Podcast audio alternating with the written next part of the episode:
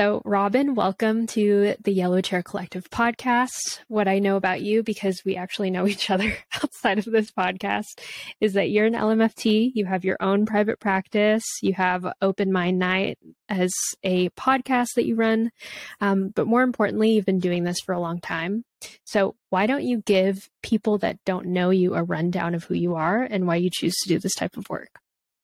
Thanks for having me. I'm excited. Yeah, um, thank you. Yeah, my name is Robin Tamanaha. I'm a therapist in Orange County, uh, California, licensed marriage and family therapist, and um, Japanese American. Uh, also identify as bisexual as well. Mm-hmm. Um, but I got into this work uh, just by chance. It wasn't actually planned at all. Um, I was an administrative yeah. assistant for a therapist in private practice, and that opened my eyes up to the world of mental health and therapy that uh, wasn't ever a part of my life and I didn't know about.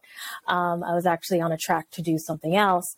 And so that sparked my curiosity, and I ended up majoring in psychology, changing my major to it uh, so that I could do what my boss at the time was doing, which was having her own private practice, being her own boss, and um, and helping people. And so it's been almost ten years now that I've been a therapist, and I love it. So I have a good time, and I really, really enjoy, um, you know, the work that I do, the people that I work with, A A P I and others, you know, as well. Um, yeah. Mm. So the reason why I wanted to have you come on to the show was because as the Yellow Chair Collective, we get so many questions about the basics of therapy. At the time of this recording, it's January seventeenth. We recently launched a Therapy Basics one oh one, like, reel on Instagram.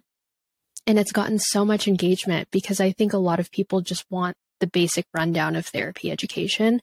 And so why don't you give us an overview of who therapy is for and who it benefits? Mm-hmm. That's a good question. Therapy could really benefit anybody, in even during different parts of their life. I think some people think, well, maybe I need to be really, really facing something like monumental. There has to be this big, big thing, and that warrants therapy, or maybe I need like a diagnosis or something. But therapy could actually help for even for transitions or stressors. I have a lot of people that have like work stress or balancing academic stress and like personal life. So I always tell people, it's if you're experiencing a challenge that's impacting like how you feel about yourself, how you're going about your day, and it's making it difficult to get through a certain part of your life, then therapy may help. Mm. Mm-hmm. And when you talk about therapy might help for those transitions, mm-hmm. how do you how do you get to that place where you realize that you need therapy versus just going through the motions of the transition? Mm-hmm. I tell people, if it's coming up for you, your body and your mind is sending you an alert that this is something to pay attention to. Usually what happens is people call me when they can't take it anymore. They've kind of waited a really long time to kind of bear through it, kind of just push it aside. Let's see if I, you know, this will go away, or I'm going to distract myself and all that. But um, I always say, when you notice it starting to affect your mood, affect your day, how you are with people or at work or school, then that'd be the time to maybe consider on, you know, is this something I could, I could explore now? Because when it gets to the point where it's like way further along, there's a lot more to kind of delve into and work to do. It's doable, but there's just a lot that has been accumulated. So I always tell people, like, it's kind of like a check engine light, you know, mm. if it's coming up for you, just kind of check in with yourself and see, you know, see how you're feeling, and, and if this is something you'd be open to exploring, really. Mm. And so, for people that are hearing this, like the person that may be considering therapy that sees that this is like a Therapy Basics episode, and like the first question that comes up to me, for me, if I've never known how to check my nervous system, is how do I know that it's gotten too bad? What are some of the symptoms that you see with your, the clients that call you and wait until it's too much? What are some of those things? How do you know that they've waited too long? Yeah, it's It depends on what the challenge is, right? Okay. So if it's something like, you know, let's say like work stress, you know, is it like they're becoming more easily agitated. There's this kind of like cloud or kind of pessimism maybe, or not the greatest mm. outlook at themselves or their job, or maybe they're having a hard time turning off their work brain, you know, so it's affecting their personal life. Um, other things, let's say like depression, anxiety, it's also physical. So they may notice like their energy or their, their restlessness. Um, as A A P I too, sometimes we feel things in our body, like we call it somatic. And sometimes mm. that's like the first sign too. So it, can you unpack that, what that means, what somatic mm-hmm. means for people who don't know? Yeah. So somatic is within the body. Like maybe somebody will experience tension, or they're noticing like stomach pain or headaches, or maybe even to the point of difficulty focusing or concentrating. So there's some sort of physical sensation in your body, um, which is usually because there's been an accumulation of stress or some sort of mm. um, symptom, and it's kind of manifesting physically. And I see this a lot, especially with people who may not be um, super checked into their thoughts and what they're doing. It's kind of, they're just noticing something physically and that they feel off, or they feel more tired. Yeah. That's interesting, because we don't learn those things in school, how mm-hmm. stress can physically take a toll on our bodies, especially as A A P I, Asian American Pacific Islanders, people with a multicultural background.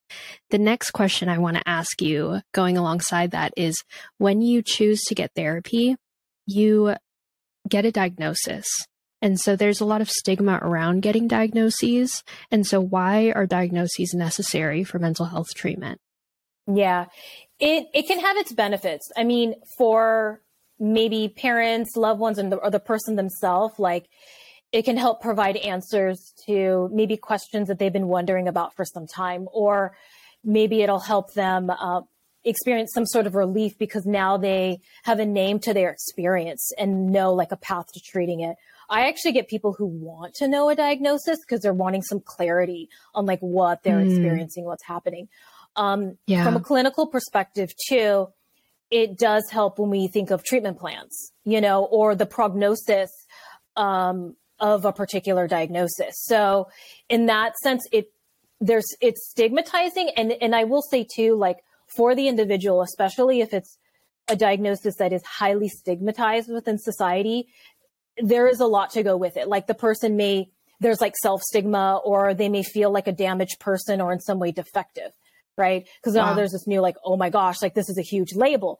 That's usually the first part. Mm. Um, and then through working through that, it's like, okay, this is a part of me. It's not all of me. And now because I know and I have a name to what I'm experiencing, I can identify the symptoms when they're coming up. I can identify my triggers. Maybe I can think about and explore how with the therapist, how I'm going to manage all this so that it doesn't affect my life as much or doesn't hold me back from living the life that I want. So it is super stigmatized, you know, and feel stigmatizing, but it can also provide a wealth of information for a lot of people, including the person themselves. Yeah.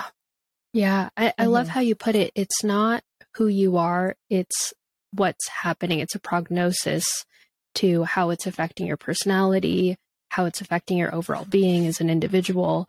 And I I love how you put that, that sometimes giving it a name allows you to understand what it is. Because for a lot of people, we don't understand that mental health isn't, isn't it doesn't make you crazy. It's a chemical imbalance that needs needs a diagnosis. It needs treatment.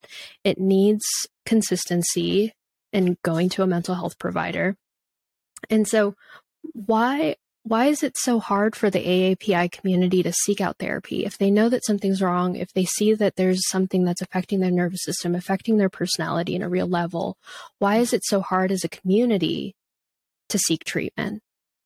I mean, there's multiple reasons. Like some that come to mind is maybe not being used to talking about struggles or problems, um, mm. while also maybe even being a little scared and nervous of the unknown, which is therapy, the unknown, you know, so... Oftentimes it could be like, well, I don't know if what I'm experiencing is enough. Does this warrant therapy? Wow. Um, maybe they grew up within a household, family culture where emotions are just not talked about. So this is unknown territory. Um, mm. Maybe there's messages directly or indirectly um, that you don't air out dirty laundry, right? Um, maybe pressure or self-pressure of not showing any signs of weakness. Um, or if I do bring it up, does this is will I be a burden, you know, to others? Not wanting to seem ungrateful, maybe. Like the the list, um, mm. the list goes on, you know. So it can definitely be difficult to do so, but knowing, like I said, you know, is super informative. And I always tell people, if you're feeling it, it matters, and it is okay to talk about what you're experiencing, especially with somebody who's trained and a professional to do so, um, because you very much deserve that. Like your mind's giving you, your mind and your body is giving you an alert that maybe this is something to work through. And what we know, even with general talk therapy, is it it is helpful. There is a lot in just talking about things openly, and that also, you know, kind of going to what you said, asked before about like, how do I know, you know, if therapy, you know, so sometimes when they're in therapy, it's like, okay, now we're practicing how to do the check-ins with yourself, you know, so that when these things come up or you're with family members or you're at work, um, you're prepared going into it. So now you are better prepared for the situations that you're going to be experiencing in the future. Hmm. Mm. I can tell you've been doing this for over a decade because the way that you talk about it is similar to a news anchor. This just in, like weather coming at nine o'clock. It's it just very dialed in, very quick. But I, I appreciate that a lot about you because you're able to dial things down into such a basic level yeah. that even me as a therapist, when I ask you these questions, I want to know the answer because you can simplify them in yeah. such a quick-witted way. And what I love about what you said is that talk therapy studies have shown that it does actually prevent long-term physical illness. And I just did a therapy basics episode. And one of the most surprising things I found about doing this research is for over fifty years, people have found that therapy reduces the risk of hospitalization, saves the economy a ton of money and insurance bills because you decided to come early. And yeah. so like just from your own experience of for over ten years, you've been doing this. What is the benefit of talking to an individual? How does that benefit your body? How does that benefit your relationships? What are the strengths of being able to go to someone and just talking to them about this? What does that do? I feel like in today's world, you know, at least here in the States, um, there's a lot of productivity. There's a lot of achieving. There's a lot of, I'm going to do this. I, I work with those that also more people pleasers, you know, as well. So this is one day a week that you have for yourself that you deserve, that'll get you to wow. also live the life, you know, that you would like. It's like I, being that I work with, you know, more perfectionists, anxious, high achievers, people pleasers, such, such great people that are so giving. However, sometimes what happens along the way is they kind of neglect themselves. So it's like, here's something that you can also do for you to help you, because you are just as deserving as those other people that that you're helping out and, and thinking of. You're a priority um, as well. Mm-hmm. That's so good. You're a priority. This is the one day a week where you get to focus on yourself, because in a society that's so driven by productivity, we can lose sight of ourselves and how we need to take care of ourselves. Yeah. And through it, you know, there's a lot of processing in therapy, and then depending on the therapist and their orientation, maybe some strategies, you know, and this can carry through for the rest of your life, right? I think for, for me, mm. at least the way I work is I don't want somebody to see me every week forever. My goal when I yeah. work with clients is actually for them to be able to terminate. And then if they need to come back in the future, come back, you know, so this will carry you through. And I think when I look at clients and I, and I measure and I look at like progress and I talk with them about this and I, I, I, I engage them in a discussion about, you know, how's their life now, like three, six, nine months later. And what I notice is that growth in that, like what we're talking about in session, these situations, these symptoms, whatever it may be, they're kind of, they've kind of managed that. And now it's like, oh, I'm taking that strategy or I'm taking that mindset or whatever it is, and I'm applying it now to other areas of my life. So there is also mm. that expansion. Is people don't all often know until they come in that it will actually help the rest of your life to other things that you may not be dealing with right now, or things that you may not actually be directly coming into therapy for. It can actually help those things. Mm. Mm. So one of the things that you just talked about is mindset, that our mindset really does affect us long term. And so for someone who might be considering working with you, for example, they're living in Orange County, or someone in the Bay Area who's listening to this and saying, oh, this can help me long term. What can they do from now to the process of seeking a therapist? How do you know that a therapist is a good fit for you? Yeah, I think one is the benefit is, at least a lot of us in private practice have websites. So I always tell people to just like explore, just do like a general search, what's your challenges, therapist in or near me, whatever the search is, and just look at the websites, because you can kind of get a feel for somebody just based off of that. I know for me, I have a ton of videos and blogs. I mean, you really get to know me uh, to see if like, okay, is this some somebody I may be open to talking to? You know, there's the consultation. That's like the next step. So once you identify, okay, maybe, because I always tell people to explore a few, like talk to a few therapists and see which ones are a good fit. And on the phone call, you know, ask ask the questions like, I'm struggling with this. How do you help that? You know, mm. what what would, how would you treat this? You know, or I'm struggling with this. Like, what's your experience with that? You know, so you're kind of interviewing the therapist in a way to see if it is a good match. So I always say, one, are you comfortable talking to them? Like, how do you feel from that phone call? And two, do they have experience with what it is you're struggling with? Yeah. So that will help. And others may come more during the therapy process, you know, mm-hmm. as well. But at least initially, the, that's what I always recommend to people. Yeah. Getting a sense of who they are based on their website, the blogs that they post, the videos, everything that they write, see if you're a good fit. And then another thing that you mentioned too is it's important for you to interview the therapist. You can't just pick a random person and just work with them, because they might not understand your cultural background and how gender dynamics in your culture plays a role, for example. And I think that that is really important. I want to be respectful of your time, and I want to ask you one more question before we go. But as a therapist, what I've noticed about you is that you know your body really well. You only work a couple days a week. You read. I we've done a couple interviews and we've done things together. You you just leaned over to show me your color-coded bookshelf.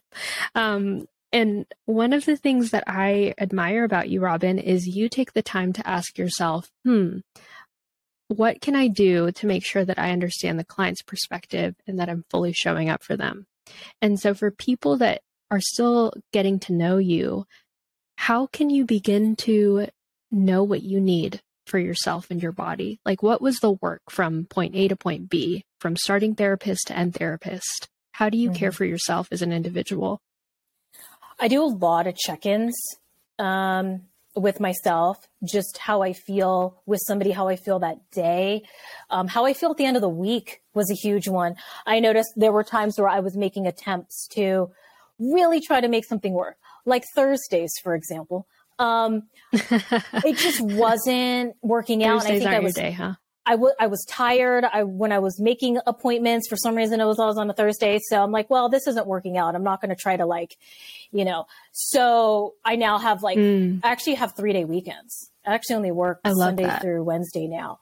Um, so wow. that's, you know, helped me as far as knowing what I want for myself. And I think, you know, having an advantage in being in private practice is work-life balance. Everything I do is self-imposed.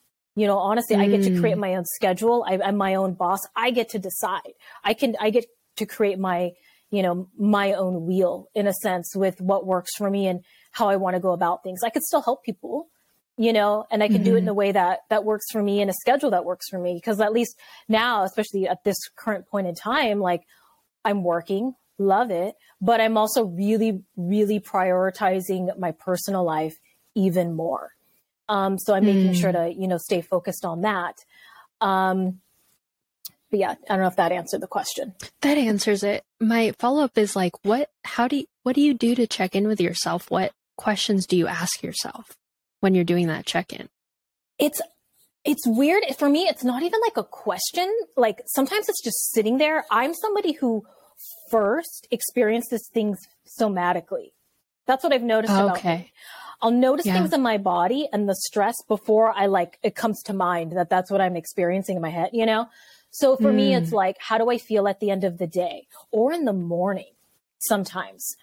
Um, yeah. And then when it comes to, you know, questions I'm asking myself, it's usually more specific. Like, how did I feel about this schedule today? How do I feel with what I'm doing?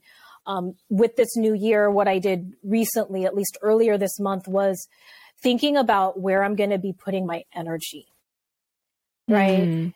Um, not so much a New Year's resolution, but kind of like kind of revamping things. Like, is am I going to focus a lot on this particular thing, you know, or am I going to maybe taper back a little so I can focus on other things? You know, I I think I'm I've been practicing over the past, especially during the pandemic, being more and more flexible with myself.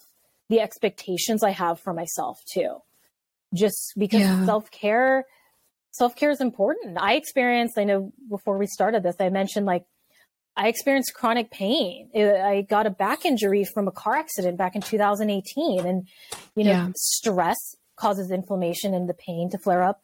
So does not taking care of my body. So I also have this medical thing that if I don't pay attention to myself, like today a little bit, I experience a flare up. So it's like, oh, there's the consequence, you know? So it's just trying to be on top of myself, you know, with yeah. what I'm doing, where I'm at with things, and giving myself grace if things don't work out, you know, maybe what I had thought it would, you know, but doing the mm. three day weekend has been, has been great.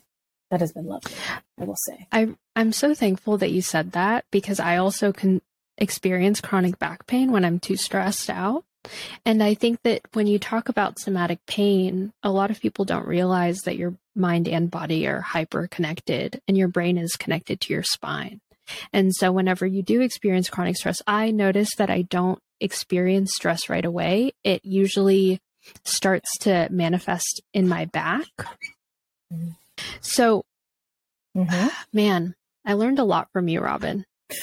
I'm learning a lot from you, but I also want to be respectful of your time, because we're we're almost done. But if you were to give an individual who's just starting out in their mental health journey three pieces of advice, knowing what you know now as an experienced therapist, what three pieces of advice would you want to give them? Hmm. Um, one, you don't have to do it all. Okay. One, it's okay to ask for help. It's okay to delegate. Right. Um, mm-hmm. You don't have to wait till it's too late to reach out for help. And um, the other is, being that, you know, I work with a lot of A P I, um, you can do something different. Right. Sometimes it's kind of breaking and releasing yourself from the patterns maybe that you had experienced. So going to therapy, checking in with yourself, talking about emotions, um, it can be nerve-wracking and, you know, scary and and new, you know, but it's something that you're giving to yourself. And if you're in a relationship or you have kids or you want kids, that is something that will also help the future, your future in that relationship. Maybe it'll be change, you know, for kids, maybe giving them, you know, a different experience than, um, you know, what you, what you had. Right. Mm. Um, so I would say those three things. Mm. Thanks for your time, Robin. Really appreciate you. Yeah. Thank you.